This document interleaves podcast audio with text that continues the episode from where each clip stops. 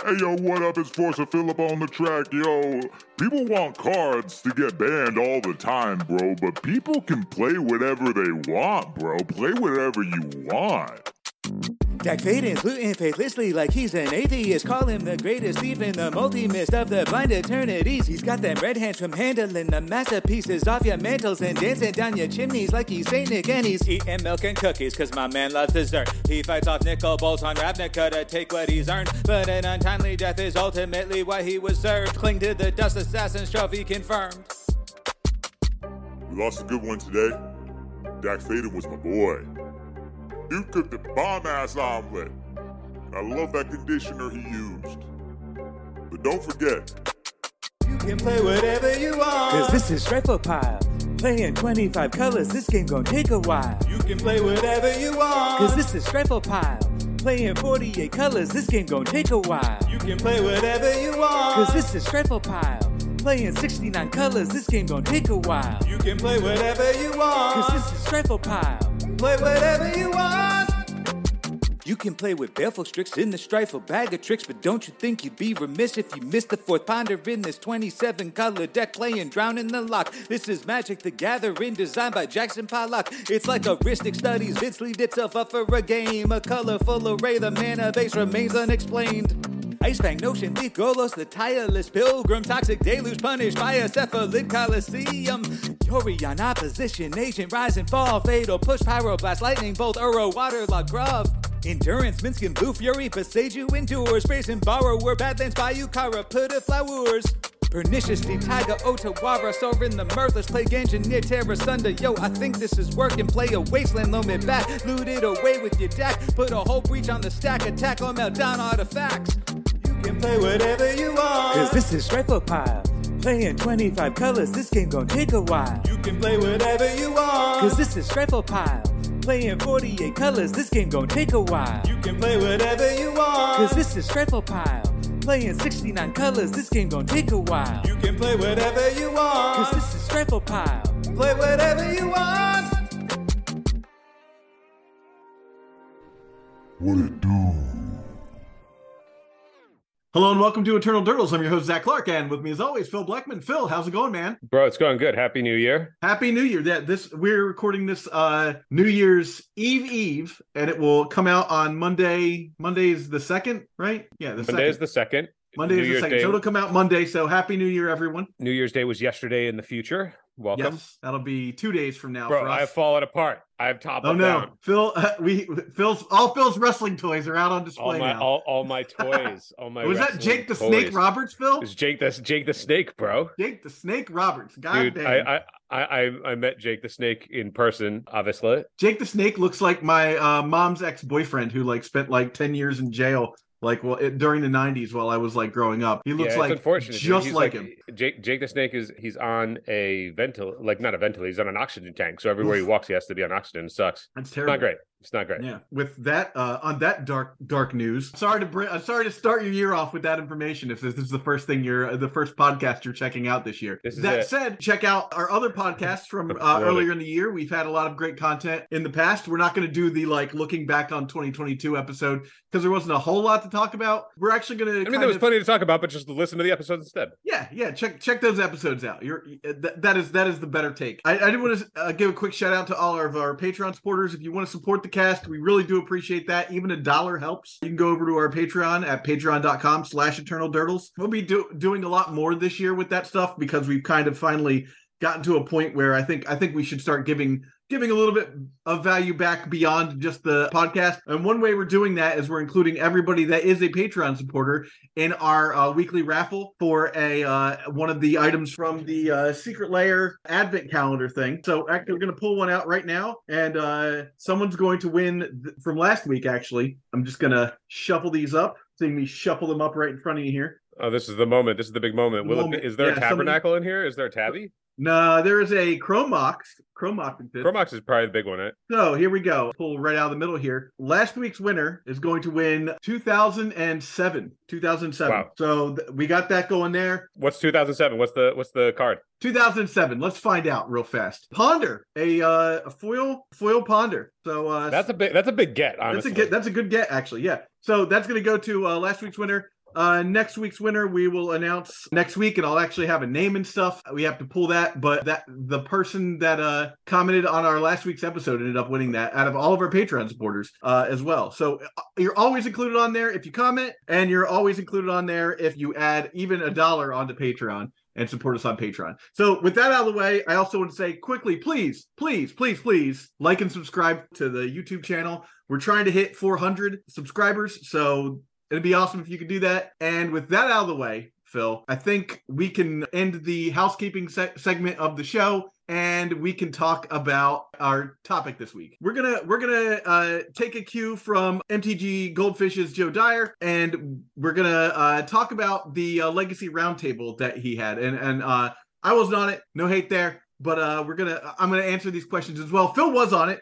You can find Phil. You can find Phil's answers, but I think he'll regurgitate some of those answers here uh, today as well. What do you think about roundtables in general? Do you like these roundtable articles? Man, I love I love the community building that the roundtable articles present. They're just so long. Sometimes I, am reading a lot of the same answer too. Which I mean, look, if you're pulling people for roundtable, that's kind of part of the thing. Is like you have to just assume that like everyone is going to answer answer these questions, and they're gonna you know people want to get their opinions out, so they're go- they're gonna take a long time. So the article ends up going from like what a normal article looks like is like this much much. And then jo- Joe's articles, because he adds so so much good information. Like you should go over to MTG Goldfish uh, and see Joe's articles because they're excellent. But he always adds like a lot of like late, legacy metagame information, gives you a breakdown of some of the new decks, some of the trends he's seeing, stuff like that. So you get like three articles in every one of Joe's articles already. But a normal article is like this long. The roundtables are like always just like you know they're off the charts long. Uh, so it's it's a lot it's a lot of reading. It's always so, so much more fun when you know the people to, to read these articles anyhow. So I I really appreciated going in and seeing like you and Roland in there. So that that was a blast. Roland Chang uh, was was on the roundtable. So that was a blast reading that on my car ride home on uh you know a couple days ago from from New Hampshire. Yeah, I, I uh, agree that it, it can feel like the those articles get a little bit long if a lot of people are all have the same opinion because then yeah it, it's it feels uh, the I think same. That but I always, I don't I always to enjoy see them reading. Stop. Them. Like I, I yeah, no, no, no, no. I, I like I like the articles. You know, I, I love I, I, love a roundtable. I love a community event. Yeah, I too. I, I really enjoy the the roundtable articles just to see where collectively the format is at and like where everybody's heads are at to, to to see the little discrepancies between where people where people's mindsets are and we'll get into that. We'll get into it. So let's uh let's pop off the first question after i uh get my glasses all cleaned up here. We're not subscribed we're not uh sponsored by zenni.com but you can get some nice glasses there. Number one what are your current thoughts on the legacy format? Are you having fun is the format healthy? All right, Zach. Let's get, let's let's use this opportunity. This is your entry into the roundtable. Right. Uh, right now, the format is is teetering on the edge of fun and starting to get stale. Like I think that's like it's still fun to me. I still think the format is is fun, but it's teetering on the edge of like staleness and fun. Even with initiative, even with initiative yeah. entering. Well, I see. I, that's actually one of the reasons why I think that because if initiative didn't exist, I think it would be teetering towards stale, completely stale because at least initiative is somewhat new. Otherwise, we would just literally be looking at the same decks we've we've seen for almost almost what like nine months now. Like eight cast is the newest deck, and not much has changed in anybody's 75 aside from like Pyromancer or an Iconoclast here or there. It's just like Blue Red Delver. You know, one of the one of the decks I'm not seeing that I saw back in January of last year uh, before Kappa Cannoneer got got introduced was I haven't seen much Death and Taxes, like 80 card Death and Taxes with with Yorion. So to me, I hate Death and Taxes, and that skews me more towards fun, a more fun format. I had a blast at uh at Eternal Weekend, so I think that sort of skews me back towards fun as well because I hadn't gotten to play in person. So being able to play in person skewed me back towards that. My current thoughts on the format I think the format is fine, and that's like on the like like on a scale of like unplayable, bad, fair, fine, good, and like great. It's kind of in the middle. Um, and then is the format healthy? I think no, the format is unfortunately not healthy right now. But I think that a lot of that is skewed from what you're seeing on uh, Magic Online, which is a discussion uh, Phil and Nate and I had uh, this week about like how I think Magic Online is sort of a net negative for the community, but it's a necessary evil. Yeah, I just don't think the format's ever been healthy. Like I don't think my comment here was that is the format fun? If you're I, I am playing decks I enjoy, so it's fun. Yeah. Uh, at least for me, it's fun. But is the format healthy? I feel like is is always a question that never exists meaningfully in any helpful space because the format is never healthy. There has never been a time outside of when we look back at fond nostalgia formats that we consider a format. Nobody has ever in the present wonder- been like the format is healthy unless they're looking at very specific metrics where they're like the format is healthy if XYZ is fulfilled, if there's enough deck diversity, or if there's enough, Yeah. uh, if the if games go past a certain amount, or if there's if uh, a bunch of different kind of if aggro combo and controller all represent whatever the metric is to determine healthy. Like maybe the format is healthy, quote quote, in in that environment, but there's never been a time where everybody where collectively the community has just been like yeah legacy is fucking great right now no changes nobody wants anything gone If you That's could pick happened. a quote That's unquote bad thing. that that you think that the format was at it at its most healthy, what would you what would you choose? I, I feel like I hear constantly eh, that there's this nostalgia for like old stone blade three color esque stuff when Delver was still in three colors and Stoneblade was around in variations. And I mean, that's was like- about what I would think is is that like 2013, 2014 era, like pre legacy. everybody GT loves Jersey. everybody loves this era, and I'm I'm I, like I mean, I, I don't say that I love it, but I think that was probably the most healthy that the format was in, at least in my experience. Was that er, for me? That was very early into my legacy experience. Bro, and then and then there were times like in in the healthy environment where where like cards that everybody hated. Like there, there were cards like nobody enjoyed playing with or against him to Turok let's be real. Nobody enjoyed having a him pointed at them you know? But now we're all like oh my god like bring me back the days where we could nickel and dime each other and go in, in games that grind long. Like i, I mean for some players maybe like there, there's never been a i can't at least for me i mean that the, the, the question of like is the format healthy? Healthy is a non-existent meaningless word in our format. It means nothing. The, the metrics for what health is change based on whoever's reading that question and it's totally interpretive. And like that's fine given the opinion that you're looking for but in terms of like what are we looking to achieve by determining whether or not the format is healthy if we want a healthy format we need to remove all of the shit that is so toxic and busted Start with Eh, the like, player well, base. the, the, the- the whole thing about like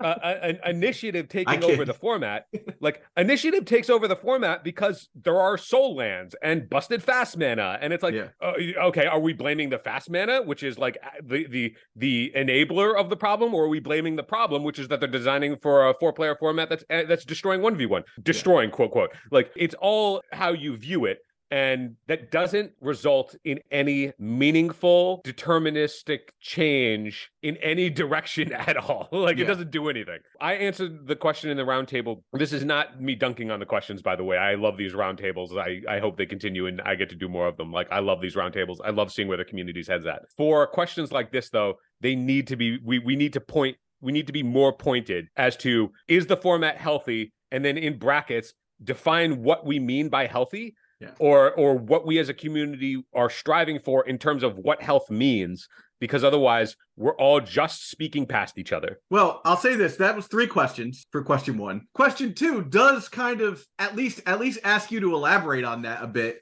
and it's what changes would you make in the current format, bans, unbans, and why? go for it This So so, you, bro. this to me, So reading reading through that everyone's answers, I thought they were super interesting, and also kind of a lot of people were telling on themselves. but I, I thought it was it was funny the stuff like there wasn't a lot of discussion about unbans, and we'll do that because I think that that's probably going to be one of our first like series for this year is to go right back through the uh, ban list and see what we, what we think now after like a year of doing that before what could be unbanned if any of our opinions changed but for me i still think that uh, like unbanned wise I still think that we could get away. We could get away with necropotence. I, I mean, I'm always gonna. I'm always gonna say that. I think necropotence could come back. It'll allow mono black decks a chance to chance to be like a thing. Do I think that's super healthy for the format? I don't know. Again, who cares? The format's not healthy. You heard it from Phil. And then ban wise, I think I think the change that I would make to the format would be the thing that me and Phil have been talking about is that like they need to errata how initiative works and create a new dungeon for 1v1 play. I think that's the only real change that I would make right now. And I'd see how that works. And then I would, uh, the other change I would make to the format is that Wizards has to go back seriously every three months and be like, do we need to make changes for real? Like we need, we need to know if there's going to be real changes. And the one way to do that is by creating a committee of legacy players that would do that. And I think that that's something that needs to be done and hasn't been done and should have been done a long time ago. I think that the the caveat I'm I'm I'm I'm not so sure about the like the longer that I've sat on the idea of the legacy committee sim- or the legacy panel similar to the uh pauper panel, I I move further but every time I think about it I feel like I move further and further away from it. And I think that if somebody is going to be on the panel, I now wish Nate were here because Nate and I had a great phone conversation about this uh, the other day. But let's continue. Nate, if you're listening, you're free to hop on as we're speaking right now hopefully you call us in the next 10 minutes and are like i want to hop on this podcast that i know that you guys are doing. Yeah. Let's um, take a moment to I, give nate his space just in case he, he does pop in. Yeah just in case. Let's put his headshot up. I i, I feel like i move further and further away from the panel. Um, uh, and i think that it's just because i don't think i would want play in competitive events against players who i know have meaningful sway on how that format looks. Similar to how when you if you were to work at wizards you can't if you work at wizards and have inside information on certain cards or certain things, you can't compete in sanctioned competitive events. Well, that's changed like... a bit now, but it, it's it's not it's not the exact same as it used to be, but it, it has changed a little bit. I think if there was a panel, I think that the panel would need uh, like you could do like I think maybe do a rotating panel and yeah. have people come in. But I, I, think that if you're on the panel, I don't think you should be able to play in sanctioned comp REL events. I think you shouldn't be able to top eight. Wow, you can certainly play. You should be able to play because you need just like the the reason why that is a bad rule for people who work at Wizards, it's a bad rule for people that want to affect a format because they're not getting real real experience in the format or with the game, which was insane to me that Wizards would be like, you can't play the game if you're going to for us. It's, it's, I, that's wild. I, am not saying that you're you're not able to play. I'm saying that if you sit across from somebody in a comp REL event and they have control over whether or not a card or, or, they have influence over like meaningful influence mm-hmm. over what cards go and what cards stay i think that that is that that is a a power discrepancy that's a power dynamic that i don't think should be introduced to however many players are on the table you know what i mean I, or in the in the in the I do know what I, you I, mean, but I don't agree. I, I think that like if you are on the panel for six months, you are willingly going onto the panel in service to the community to hear that feedback to be the person to be one of the deputies that people give their feedback to you then uh, aggregate that feedback into meaningful conversations with the other people who are on the panel that have also aggregated a bunch of feedback and then you collectively decide what recommendations you would make to WotC. But in order to do that, I I think that to remove bias, you should not be able to be in competitive events. The, the rationale for that, in my mind, would be if you have a panel and it's you have 10 players on the panel and seven seven of them are competitive delver players. I don't well, that, i think them... that i think one of the big litmus tests is if you are the type of person who would make your deck better but make the format worse you kind of shouldn't be on the panel to begin with. You shouldn't be on know? the panel, but I, am saying that like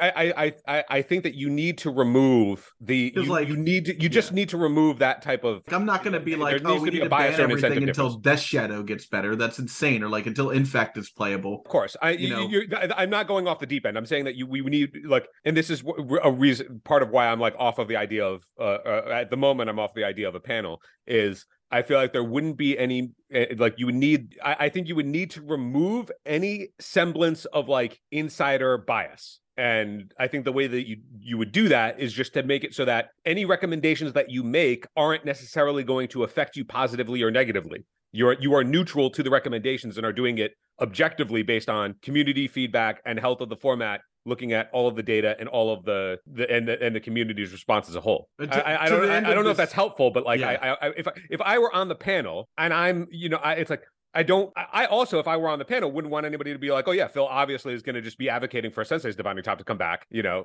eh, because of all the arguments where it's like, I don't think Sensei's Divining Top should be gone on power level reasons. It's gone on dexterity reasons. But yeah. formats are good. But tournaments already go to time even without it. It's not like it extended it at, at all. Like tournaments still run the, as slow as they ever did. You know what I mean? But it's like if I were on the panel, it's like, well, I have I, am a known advocate for wanting Sensei's Top to come off the ban list because it's what I like to do, and I don't think it should be there in the first place. Same thing with Deathrite Shaman. If if I'm like, yes, please get it off, uh, please get the shit off the ban list, and then I can play it again in, in my event coming up next month. That erodes transparency and trust with whoever is giving me feedback. Right. I think I, I think the other the other real issue for me is one of the reasons I think why the rules committee doesn't do as many bans as they as they should is because they don't want to come off looking like they're manipulating the secondary market.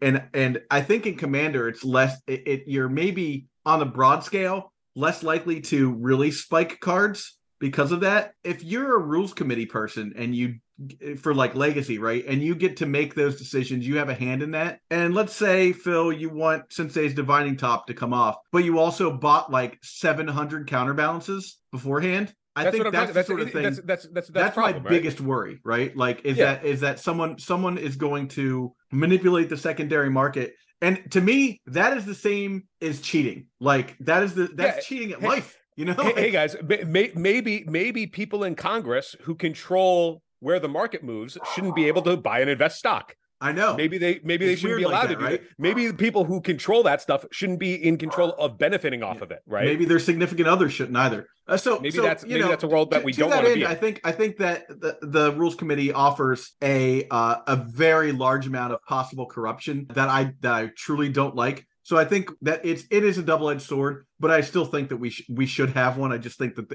there are there are questions that need to be worked out. To that end, question number two, Phil, would you make any bans or unbans? Uh, let me I'll, let me just round off the last thing we're saying. I, rather than needing a format panel of the whole reason that they had a Pauper panel was because they said that nobody in the building played or was aware of Pauper like in any meaningful way that they could make decisions that made sense. And so they just allocated Gavin to like, I, I, think it's Gavin to like lead the the the the Pauper panel, and then have people come in. So they essentially outsourced their yeah. responsibilities to other people. Whereas they said that they didn't do it for Legacy because they they said that they have people in the building that do play Legacy that are aware of the format, that are in tune with what's going on. Whether or not we uh, uh we agree, we don't because we don't know necessarily who, who the people are. They or just data they're using. Uh, aside from transparency stuff, I think if if they just had the panel be whoever those people in the building are, that way people knew where to aggregate feedback yeah. Instead of just yelling into the void on Twitter or like bothering people who aren't in, involved in that, like I know, like I have asked Gavin a, a, bunch of questions regarding bans. Like I remember I tweeted him a long, like earlier in the year. I was like, "Hey, what do you consider the pillars of the format that are untouchable by bans?" And he said, "Well, nothing is actually untouchable. Everything is reasonably touchable,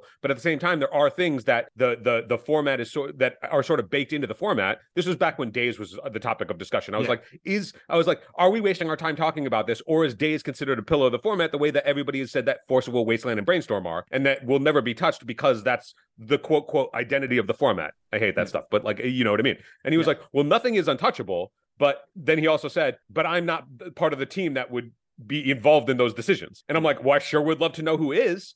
And I feel like that that would just be the panel within the building. You know what I mean? Anyway, yeah. so moving on, moving on to uh, bans and unbans. Do you want to take a crack at it first? Go for it. You, I, I, I have a whole. Oh, I mean, I, I, I, gave you my answers. I said uh, we we would unban necropotence. That's it. One and done. You're on necro, necro, and that's it. Unban necropotence for now. Unban necropotence for now. Cool. Any, any, un, any, uh, but no bans. So you're on the no bans. I'm on, on I'm on, I'm on no bans, but I, I would strongly, I would strongly consider removing AI or Murktide. EI. AI. EI. Wow. Or Guy wants to get rid of artificial intelligence. He's at it. Yeah. He's over it. Uh, EI uh, or or uh, Murktide. So I, would be I'd be on board with getting rid of those or both, just and just seeing something new. But uh, I think I think for, first things first, I'd like to see Necro get unbanned. I'm also on the side of more unbans. I and and and here's my my thought process. Uh, this was my thought process when I was thinking about these questions. Now, I knew that there was going to be, you know, 50 people answering these questions and a lot of them were going to have this similar opinions. I my thoughts have moved from if they're not going to make change, if they're going to keep designing for commander, which is what they're going to do, and they're not going to do any inherent rulings within mechanics that they make for commander to differentiate them from 1v1 so like an example of that would be if they said for initiative if instead of it just existing as it exists where it's designed for four player, making it ob- objectively busted in 1v1, right? Like initiative is objectively busted. I don't think yeah. there's any, you know, wh- whether or not that's good or bad and should should be allowed or not. In 1v1 it's objectively a busted mechanic. If they're not going to put inherent rules in mechanics like that that are designed for commander where it says if you have more than one opponent, you take the initiative. Like an additional line of text that says if you are in a non 1v1 game, you get to do this thing. If not, you don't. And it's therefore it, it is no threat to a 1v1 format because it is a mechanic that they can design without having to think about how it's going to impact legacy or vintage or whatever. So if they're not going to do that, then that means that designing for a four player game, there's just going to be more more busted stuff coming in.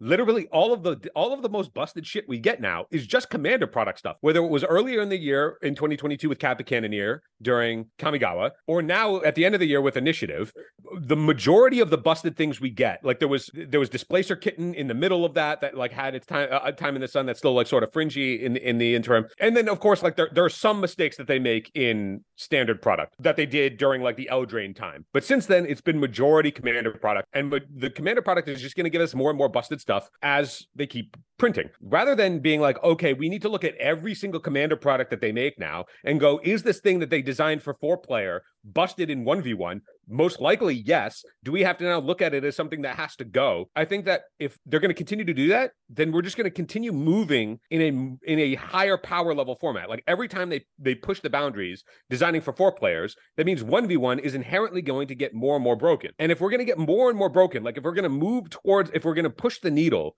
towards more busted then i think more things that were busted in the past can come off because you know in, they, those those things that were busted in the past were busted in a less powerful format. Yeah, and, and in a vacuum format that, that doesn't include those cards, of course. If the cards that were banned that are on the ban list were banned in a in a time where those cards were they were busted in their environment, and mm-hmm. the environment on the power level scale, if let's say we're at a 10 now, right? Let's say we're in the most powerful legacy has ever been outside of combo winter this is the mo- this is the this is it. This is the pinnacle of power in terms of the format's history. Then if let's say Deathrite Shaman was if Deathrite Shaman and Treasure Cruise and all this shit were busted, by comparison, that environment was an eight. Like uh, if the needle keeps pushing towards more and more busted, yeah. then the cards that were broken back then are less and less powerful. You know what I mean? Yeah, I mean, I think I think some of the issue is cards that just destroy other archetypes. You know, I think that's that's to me is the the biggest issue uh, for some of these bands is like having cards that that like exist that only like just just kill other other uh, archetypes. What are those cards? Uh, well, I think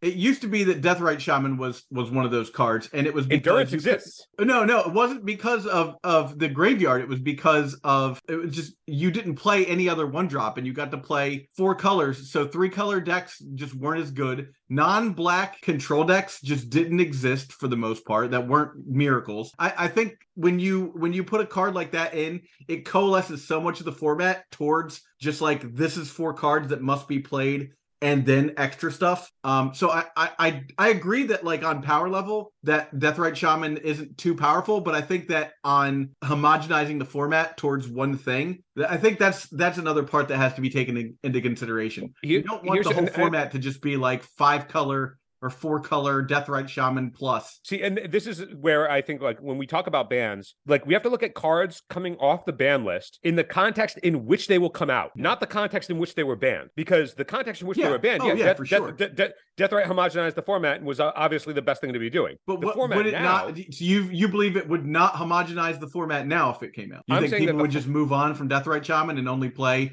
you know, two no, no, no. I'm saying, like I'm, fixing. I'm, let's say the the three best decks in the format right now are Delver, Four Color, and Initiative. Deathrite does not have, at least it, it, it would not seem to me that Deathrite has a home in Initiative. Probably not. If Deathrite has a home in Delver, hasn't everybody been clamoring for Delver to go back to three colors so they can get cut? Have they? I don't think that they care so If much about Delver it- being three colors as much as they care about the fact that Delver is is at, at best always going to be blue and red and something else. Like eh, at least blue and red, and then maybe something else. If- so what you're doing is just making Delver a Grixis deck again. I- I'm saying that like if these cards were to come out, like in the in the shell that Delver is right now, right?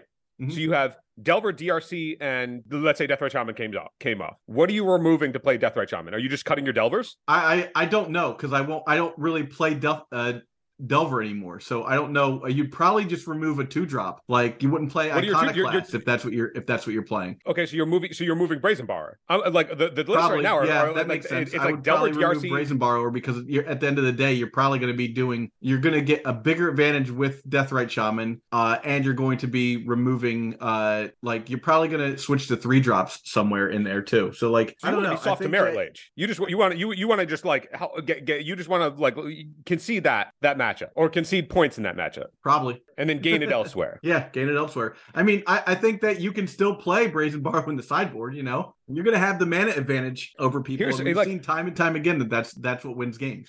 Here's an example, right? Okay, so four color. What what is the color that four color doesn't play? Generally white. Four color plays white, bro. Come on, they're a Swords to Plowshares prismatic ending deck. Well, when Deathrite Shaman was a deck, it was white. Right. When it ba- back when you had Leovold Deathrite Shaman four color check pile, there was no white. Now Nowadays, four color now four color is what- very clearly uh it's a it's a blue white, it's a Bant deck splashing red, Yeah. right? For for Minsc and Boo and Pyroblast and EI. Correct. Yeah. They're not playing black. They don't need the black. They're playing two Wasteland. They're playing two Wasteland and the life of Malone and a Karakas because they need to be able to deal with Karakas. Karakas hoses their strategy. All right. Like if four color wants to adopt Deathrite Shaman, what are they doing to their mana base to adopt black? They're adding one black mana source to it and changing nothing.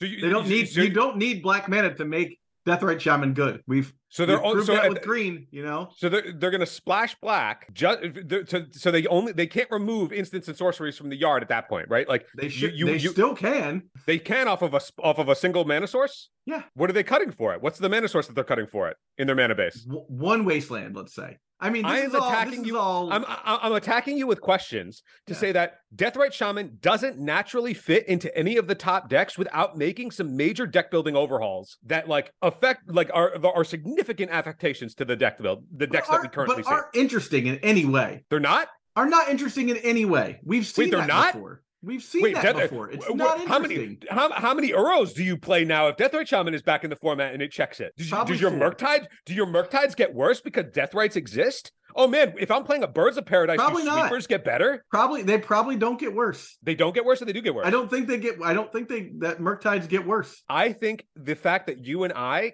don't have a clear understanding of what would means happen unbanned Deathrite Shaman means is an. Actual good Shaman. argument for an Get outta unban, here. right? I'm right. being totally serious. If if if you go turn one Deathrite and I go turn one initiative, are am I doing the more powerful thing or are you doing the more powerful thing? I would rather see both those things go.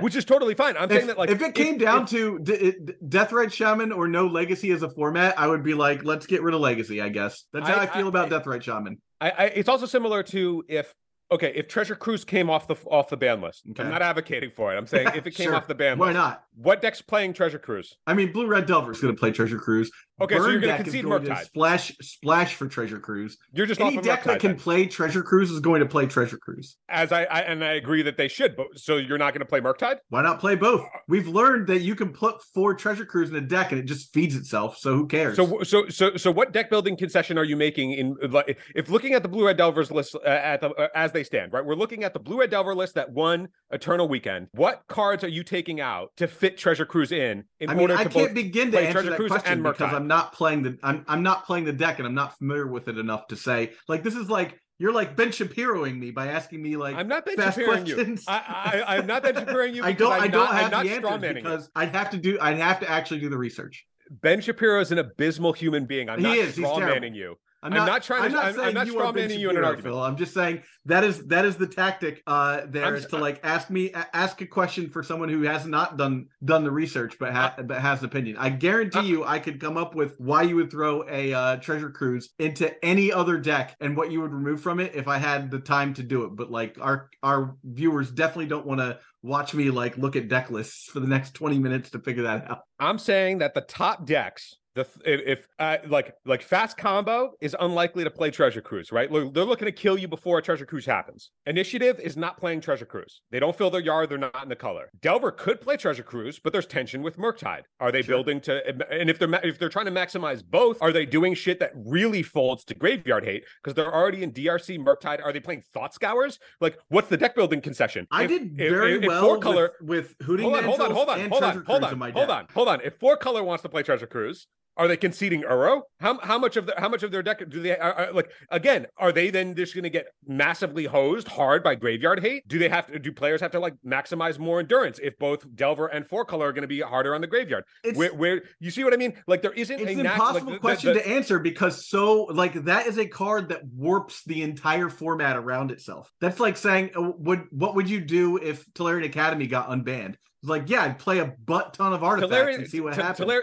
Tolarian Academy enables turn one kills, though. Sure. Treasure Cruise can't enable a turn one kill. I'm just Death saying. Shaman is not going to enable a turn one kill. But the entire format would warp around that one card which is which is again why I think that cards I, like that should not be. You know, and I know you're not advocating for unbanning Treasure Cruise, but I'm saying cards that cards that do that, whether or not they're powerful or not, they're they're at least powerful enough to make every other deck in the format stand up and take notice. I'm saying that I think those cards coming off would actually create more diversity in the format because they don't naturally slot into the top decks. Therefore, if you want to play them, they would be they they of course would become very powerful things to do. Like if you're trying to be the Treasure Cruise deck and maximize Treasure Cruise, cool. It's it's very difficult to maximize both Treasure Cruise and Murktide you may be different decks. You may want to be doing different things, in which case you would attack a Murktide deck different from a, a Treasure Cruise deck unless you're actually looking to hose the graveyard. The same thing with Deathrite Shaman. Deathrite Shaman doesn't naturally fit into any of these decks without making some amount of concessions, and they would also check a bunch, two of the most powerful tools in the format between Uro and Murktide, or checking Delirium, or what, or what have you. I would I would imagine that you would probably cut endurances in order to make room for Deathrites, but if you're playing a mana dork and you're opening yourself up to more removal, like okay, well now if if if you go into Deathrite and remove endurance, does your Delver matchup get worse? Like, is the diverse is there is there a discussion to be made? No longer is it oh this is actually just the ob- objectively better. There are positional advantages to both now. Yeah. Whereas in the context of when those cards got banned, they got banned because they were the best thing. It was just the best thing, right? It's similar to nothing really competes with Griselbrand. Maybe in a world you would argue that like some I mean some, that would be some card. context some context archons maybe a little bit better like in, in certain positions and but like if you're turn one and you're turn one and you're putting Griselbrand into play right yeah. if Griselbrand wasn't in the discussion if you have a choice it's Griselbrand. if if Griselbrand was gone though you would have a discussion about like yeah. okay what is the format which is the best fatty to put in against what I expect the field to look like yeah. and then there's interesting discussion to be had about what the best thing is that's an avocation for for that Griselbrand is actually limiting deck diversity I agree. I mean, I would not argue with anybody who said ban Griselbrand. I just but I'm saying that like that the deck is powerful enough that I care. I honestly don't remember what I answered for this question, but I would say that there are. I, I think I just put in unban everything. Yeah, probably. I, I just said unban everything. down. And and and and the reason for, for for unban everything is that all of the stuff that was on the ban list was banned. I mean, aside from shit like Ragavan and like stuff stuff in recent times that have been banned, like Oko, Ragavan, like this, unban the, the stuff... everything but vintage restricted cards. Let us endure chaos. Yeah, I, I, I think that like the the idea here is if it wasn't banned in the context that we're in, which is the world that we're in, right? Oko was Oko and Astrolabe were banned in the recent world of the power of the format. They're two they, they create unhealthy play patterns. Yeah. Same thing with Ragavan, all that stuff. The cards before I do I think were the most powerful thing in less powerful times and to gauge what and, and it's impossible to realistically gauge how powerful those cards would be in a format that has been power crept significantly in the last three years. And so I think that if if anything, more so than unban, eh, more so than banning initiative, more so than looking at anything like Murktide or EI, I think looking at those cards to come off and check how they would affect contextually the format and go from there would actually be more interesting than let us just remove the most powerful things and then the most powerful things just remain the most powerful because they just adopt whatever the second thing underneath the most powerful thing is you know like if ei goes Death, Delver just adopts whatever the next most powerful card advantage thing that they can adopt is, which is literally anything that they want. It's whatever the best thing is, yeah. and we don't know what it is because EI is currently the best thing. So, but I, I guarantee you they'll find it right afterwards. You know, it's like if initiative is gone, okay, well, you just removed a then then you're just acknowledging a mistake in the mechanic, and then it goes, and then anything that was interesting about initiative and creating deck diversity amongst the format, well, that's just off the table now. You just I mean, we just, just go back to that. 80 card death and death and taxes at that point. Is, is whatever it may be. But like I, I think getting rid of those tools, you just go back into a format where people were already complaining about like before initiative came in everybody was like well murktide ei and Daze are all reasonable things to look at on the chopping block. And it's like well if you just remove the initiative then we just go back to that discussion. If you remove initiative and something out of delver delver just remains the best thing like always. They just adopt the next powerful thing. Four color will just adopt adopt the next powerful thing. I i i think that like in terms of ban discussion we need to unban the stuff that was too powerful back in the day when legacy was underpowered compared to what it is now. I'll agree with that on on the idea that we can at least unban this stuff and see for a time, but people need to pay attention to that to that when they unban stuff. If you look at modern, they were like, "Ah, oh, we'll just unban Golgari Grave Troll," and then they printed a bunch of Dredge stuff that like made just absolutely no sense. They were just like, "Ah, oh, Dredge hasn't really been a thing for like five years. Let's get uh, Golgari Grave Troll back out," and they were like, "And we'll support it by printing like Hogaak and all these other cards," and they yeah. immediately had to turn around and reban it. Like I, I, I think to, the issue need to be paying attention to to the uh the cards and seeing what what's out there. And just because a deck is winning doesn't mean it like the cards in it need to be banned. You know. I, I also I, w- I would say that the example of Golgari Grave Troll being the card that came off the ban list and then back on the ban list isn't necessarily one that's comparative to any of the other cards that we would consider taking sure. off the ban just, list. My, my, because... my, my point there is just that at least they took they they took it seriously and realized it immediately.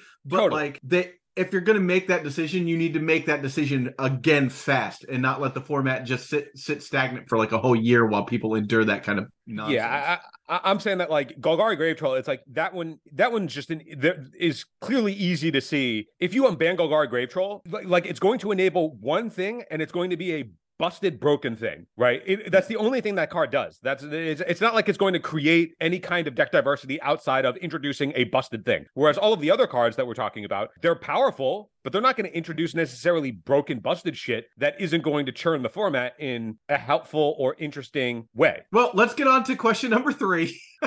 So what are your thoughts on the initiative mechanic? Is it good or bad for legacy? I think we can just sum this up with i think it's i think it's bad but it could be fixed. Yeah, my my thing on the initiative is more about how they need to look at their they need to look at the mechanics that they're designing for four player. And it's like, okay, if you would if, if you're introducing a mechanic and you expect that every time you advance in the dungeon, the dungeon is going to be powerful enough because you're expecting to last three combats instead of one combat. And so th- that if you reduce the amount of time that it's going to take for you to move through the dungeon by four times, like it's you're going to move through the dungeon four times faster. It's even, it's even bigger than that because you have to endure you have to endure other people possibly attacking and taking the initiative, right? And then you also have to endure the fact that they're going to try and kill you. So it's like double, it's doing like six times the work, you know? That's what I'm saying is that initiative, good or bad for legacy? Good or bad in what legacy are we trying to create? It goes back to the health thing. Like, is it a good mechanic? I don't necessarily think that it's an interesting mechanic. It's a snowballing mechanic, and those suck, at least from my perspective. From my perspective, snowballing sucks. It's a mechanic we can't interact with, right? Once it's introduced,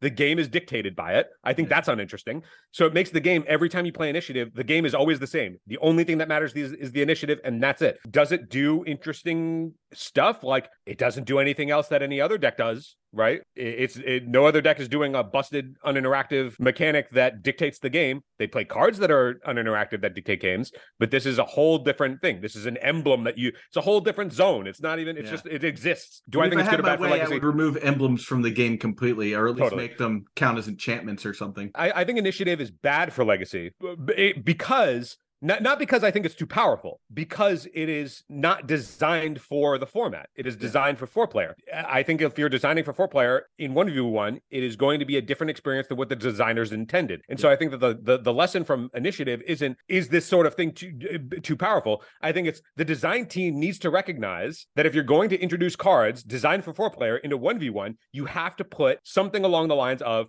if you have more than one opponent take the initiative. You have to put fail safes if you're not sure how this uh, a me- how a mechanic is going to affect one v one. If you're not going to test for it, just give yourself that valve. Yeah, I agree. Yeah, let's go to the let's go to the next one on a scale of one and go for the eyes. How hard would you fling boo at your enemies? Yeah, so this was a throwaway question, but I think that the, the it's it's a discussion on like where do we think Minsc and Boo is in the format? Do we think it's a, a a healthy card because it is also a commander card? It was designed for four players. Like the way that they intended for uh, Boo to get maximized was you were going to make your 4 4 and then have to survive three combats before you get to untap with Minsc in order to attack for seven, which is 11 points of damage, or attack them for four and fling it. So it's it's represents 12 damage in four cards over the over the course of uh, two turn cycles. More powerful than anything else we've seen from a planeswalker. Is it good because it's in you know not blue? Maybe is it interesting or uh, like is it a compelling card? Again, I think it's another one of those cards that's snowbally and broken, right? Like is it is it too powerful for for the legacy? No, it's it's powerful, but it's not too powerful. Is it an interesting design? I, I, I'm on the I'm on the side of of Minsc is an extremely uninteresting design in terms of it just snowballs and asks nothing of you, right? My, like my, you, so, you just you, you just slam it in It does all of the work for you. It literally says like put a thing on a creature with trample and haste that it gave you. It it it it it, it is snowballing in a way that I think is uninteresting because it doesn't ask you to do anything other than play green and red in your deck. So before the podcast started, we were talking about uh Minsc and Boo. I think this card, it's like, man, it's so close to being more interesting because it's asking the format to, it's asking people in the format to not get punished by this card by playing lightning bolt right but that's not what we should be we should be pushing more people to be playing blue red delver at this point i i i, I believe. but also it's it's not even that it's like okay like if if you played if you play a Minsc and Boo and it gets bolted, like okay, it was uh, B- Bolt killed a, a, threat like that, but Bolt kills all kinds of threats. It's not like oh wow, look at this, look at this failsafe that we have. Like yeah. yes, of course, removal kills things. Like that's yeah. that's not a, like it's like if I if I play if I were to let, going back before Minsc was printed, if I play a Jace and plus it to play around Bolt, four mana Fate Seal is not a good card. I did want to I did want a quick shout out to my nephew who uh who apparently watches the show. He's he's 12 and uh he saw the all I want for Christmas is boo video and he got me this for Christmas. There you go. Look at that. Look That's at that pretty token. cool. It's pretty sweet token right there. he ordered it. He ordered it from. TCG Player. He was like, I don't know enough. He, like I, just taught him over the weekend how to how to play. So, uh, but it was pretty cool that I got like a boo because he saw the video. On a scale of one for the go, uh, go for the eyes, I'm always going for the eyes though. Yeah, I I think that like is, is Minsc too powerful? No, but I think it's representative of again they are designing for commander and it is yeah. affecting legacy in a way that I think is negative. I have because... I have for a long time wanted a card like this to be in the format so that you could have like a rug control deck because that was my biggest gripe back in the day. Is like I there's just the options are there, but they're not that good. Um, so there, there, are, there is no rug control deck though. Yeah, well, no, it's it true. Didn't produce this is a this is a four color. It's a four color deck. It's splashing for sure. It's yeah. a it's a bant deck that splashes. I one I 100 percent agree. But you know, if that card costs like two red and a green, if it was like a three mana card, that cost two green and, a, and and well, I guess two green and red wouldn't wouldn't change anything. But it, they could do things to to make that card not be as like easily splashable, or like two green and two red. There you go. Now you really have to be committed. You know, people would probably just not even play it. You probably never would have seen play if it, if it didn't have those two colorless mana symbols in it as well. But I agree with you on this. Is that the the card the card snowballs fast. I don't know. Like I want games to be over once once you play your big splashy card. So I don't know. Is this any worse than Griselbrand? As far as like a finisher is concerned, I don't know. Uh, uh yeah, I, I I don't think they're comparative, really. I mean, I think that like, I, do I feel any different when one of these hits the, when this hits the board than when Griselbrand hits the board? If I don't have an answer immediately, I don't. Yeah, I mean, well, Griselbrand the game ends on the spot. Where I, I think that like the issue is in in in my mind the whole like there's there's the classic argument in Legacy where it's like, well, if it costs three or four mana, it should win you the game, and it's like, no, no, it shouldn't. Not on a single card. The cards that win that auto win on the spot that are three and four mana, like from that argument, like the, the the idea that uh, well, if it costs three or four, it should win you the game. Yeah, then you're like, bending your entire deck around. Show you're and bending your whole deck. Show and tell didn't win you the game unless you bent your whole deck. Aluren didn't win you the game unless you bent your whole deck. Yeah. Like uh, the, the any of the other like made like big massive spells. Dream Halls didn't win you the game unless you bent your whole deck. The, the the cards historically that are like, well, it's it's really expensive, so it should win you the game on the spot. They they don't. They don't by themselves. Natural order doesn't win you the game on the spot unless you bend your deck. The, the, the, cards now that are three and four mana, they don't ask you to do anything, which is why I think that they're un, like from my point of view, they're uninteresting. They're just snowballing. Like Oko asked you to do nothing. Minsc asks you to do nothing. These cards are not compelling. They're just snowbally, powerful on rate, and I don't think that just because it costs four, you deserve or uh, or should win the game because you have it. You know what I mean? All right. Well, let's talk about number five. Do you have any cool spice for the current format or any sweet tips for new for players new to legacy so i do have actually two two answers to uh, one answer for each of these cool spice is my uh, Haywire Mite in uh in 8 cast that was working great uh it's a great mirror breaker it's also just a really solid like way to be on decks that are uh that are doing damage to you so you can stay in the game. Haywire Mite in in 8cast uh sweet tips for new players to legacy. Check out our uh, and we'll be doing another one of these really soon a budget deck a budget deck episode. But check out about this time last year we put out a bu- uh, budget deck episode that had all of our all of our budget decks. And you can check out those budget decks on moxfield.com What's Moxfield.com? Moxfield.com is an amazing website where you can check out your uh, where you can add your decks, uh, share them with friends, and also you can a- add. Uh, you don't even need to use your computer. You can use your phone. You don't need an app. You can use your computer if you want to. It works on PC. It works on Mac. It works on Android. It works on iPhone. It works on anything, and it's super easy to use. It's good looking, and it has a lot of really cool features like seeing the cost of everything. Many decks websites do but the site looks looks wonderful as well. It's easy to share on there. And um also you can add considering cards. An all around great great thing that you should be using moxfield.com you can check out our our deck lists below if you go to the eternal durdles one uh you'll find our budget deck list there Hell yeah, fuck yeah, bro. so that's my that's my advice to new players in the format. Use moxfield.com and then go to our uh, uh the Eternal Durdles uh, deck list and check out the budget deck list because that's going to help you determine the style of decks that you you might want to play or at least get some good starting points. Yeah, there you go. Moxfield.com. Do it. We both have them. Eternal Durdles has them, and the Moxfield is great. And it's Yep. only going to get better. Phil, did you have any cool spice? I feel like St. Catherine was your cool spice, right? Triumph is the truth for sure. Um, I don't know, man. I mean, I like I, I've I've also any advice for new legacy players, play what you like. Everything that we've talked about today, like it can feel tilting or constructive based on how you position yourself. If you want to feel tilted, you'll feel tilted. Yeah. If you want to feel like you have a challenge to overcome and you know you want to try see if you can adapt what you like to play to be able to attack that environment, then it will feel purposeful and constructive. So play what you like and then try and uh, adapt what you like to be able to compete and see if it's doable. And the thing is, is that usually it is, as long as you aren't, if you don't get married to something that isn't contextually good in a given format. So, Yeah. an example, I love me some miracles. Counterbalance is my favorite card to play with. Counterbalance in an initiative meta is nonsense. It is unplayable in a format, main deck at least, where initiative is the best thing to be doing because initiative skips over ones and twos, and counterbalance is very good at stopping ones and twos. So you will lose games if you uh, play counterbalance in the main. But that doesn't mean that I don't think Miracles is unplayable, and I continue to work on it, and I have fun working on it, and I enjoy even the games I lose when I'm playing with Miracles because every time I lose. I'm still learning something about how I can further the deck to improve against the meta. And then when the meta shifts again, the challenge will be renewed and it will be an ongoing, continuous puzzle that is always fun to try and solve, whether or not it's solvable. So Yeah. Play what you like. All right, uh, and with that, I think uh, we've we've got our first episode in for the year. Again, remember, please like and subscribe. You can check us out on Patreon.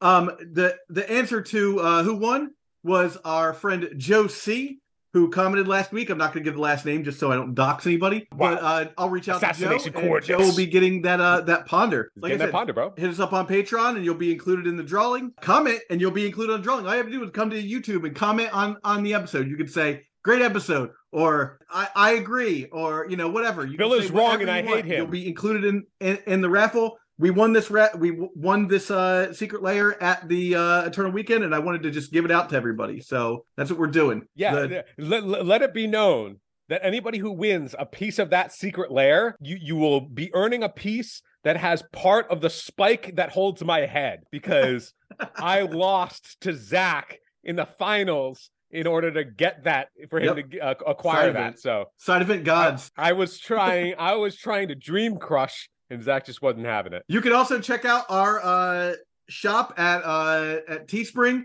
where we have the side event end boss uh, t-shirts. We've got the uh, Eternal Durdles t-shirts, uh, better one than this that has the shadowing now. Uh, we got mugs, we got glasses, we got shower curtains, we got dog food bowl mats. You name it, it's on there. Go to Also- Teespring where we're, we've got the site, and you'll see it's it's great. Get a, other get a things t-shirt. other things that we we we need to know give a comment if when it comes to the merch we have we have merch we want people who are going to buy the merch to have stuff that they actually want to buy. So I, I want to know if we made a shirt that had a turtle durdles and said what it do on it. Would you would you would you want that shirt or would you think that's nonsense for when I mean, we? Uh, Phil, I'm gonna tell you right product? now, we're gonna have a what it do shirt uh, before the next episode. Wow, wow! I was I was asking for feedback if people would actually buy it before we start. What it You know, do indeed. What it do? If you buy one, comment below. Anyhow, wonderful seeing you, Phil. Happy New Year. And I think that uh, that does it for this week. Everybody, have a great week. Have a good New Year. What up, it's Force Philip on the track, yo. There's a new queen in this game. She go by the name.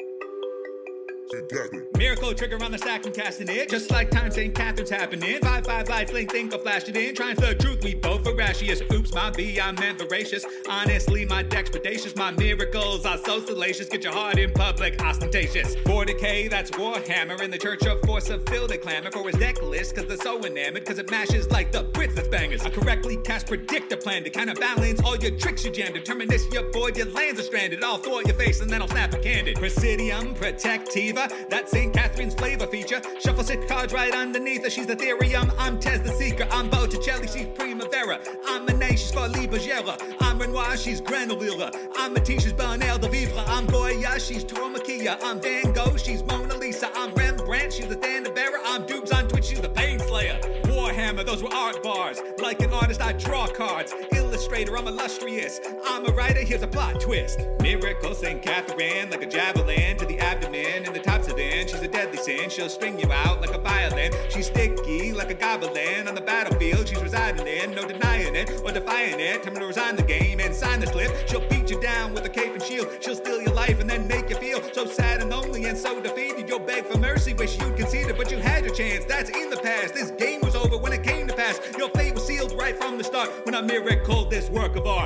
Miracle St. Catherine. By design, she's so sublime, turning water into wine. She overhauled archetype. Haters try to deny the hype, but triumph shrugs it off like she's kryptonite. And you're Superman with your stupid plan. She'll make you resign like you're Vince McMahon. She'll make you tap with a sharpshooter. Best there was, best there is. While you're a loser, rock bottom you. Straight through the basement, she'll stone cold stun you to your grave. Since she's MTG's new Undertaker. Tombstone you, that's a neck breaker. Triumphs the truth is an understatement. She saw the flare, it's second nature. She's Triple H, she's taking over. She's Dean Malenko with the four leaf clover. She's bold, weird, intimidator. And you're a coward who can't block her either. She's future sight, unprecedented. You can call her Garrett, cause she's relentless. She'll break your teeth, send you to the dentist. You're a partisan, she's an independent. A triumph is a funeral, a procession so beautiful. A lingo's a little unusual, but I'll still outplay you inscrutable.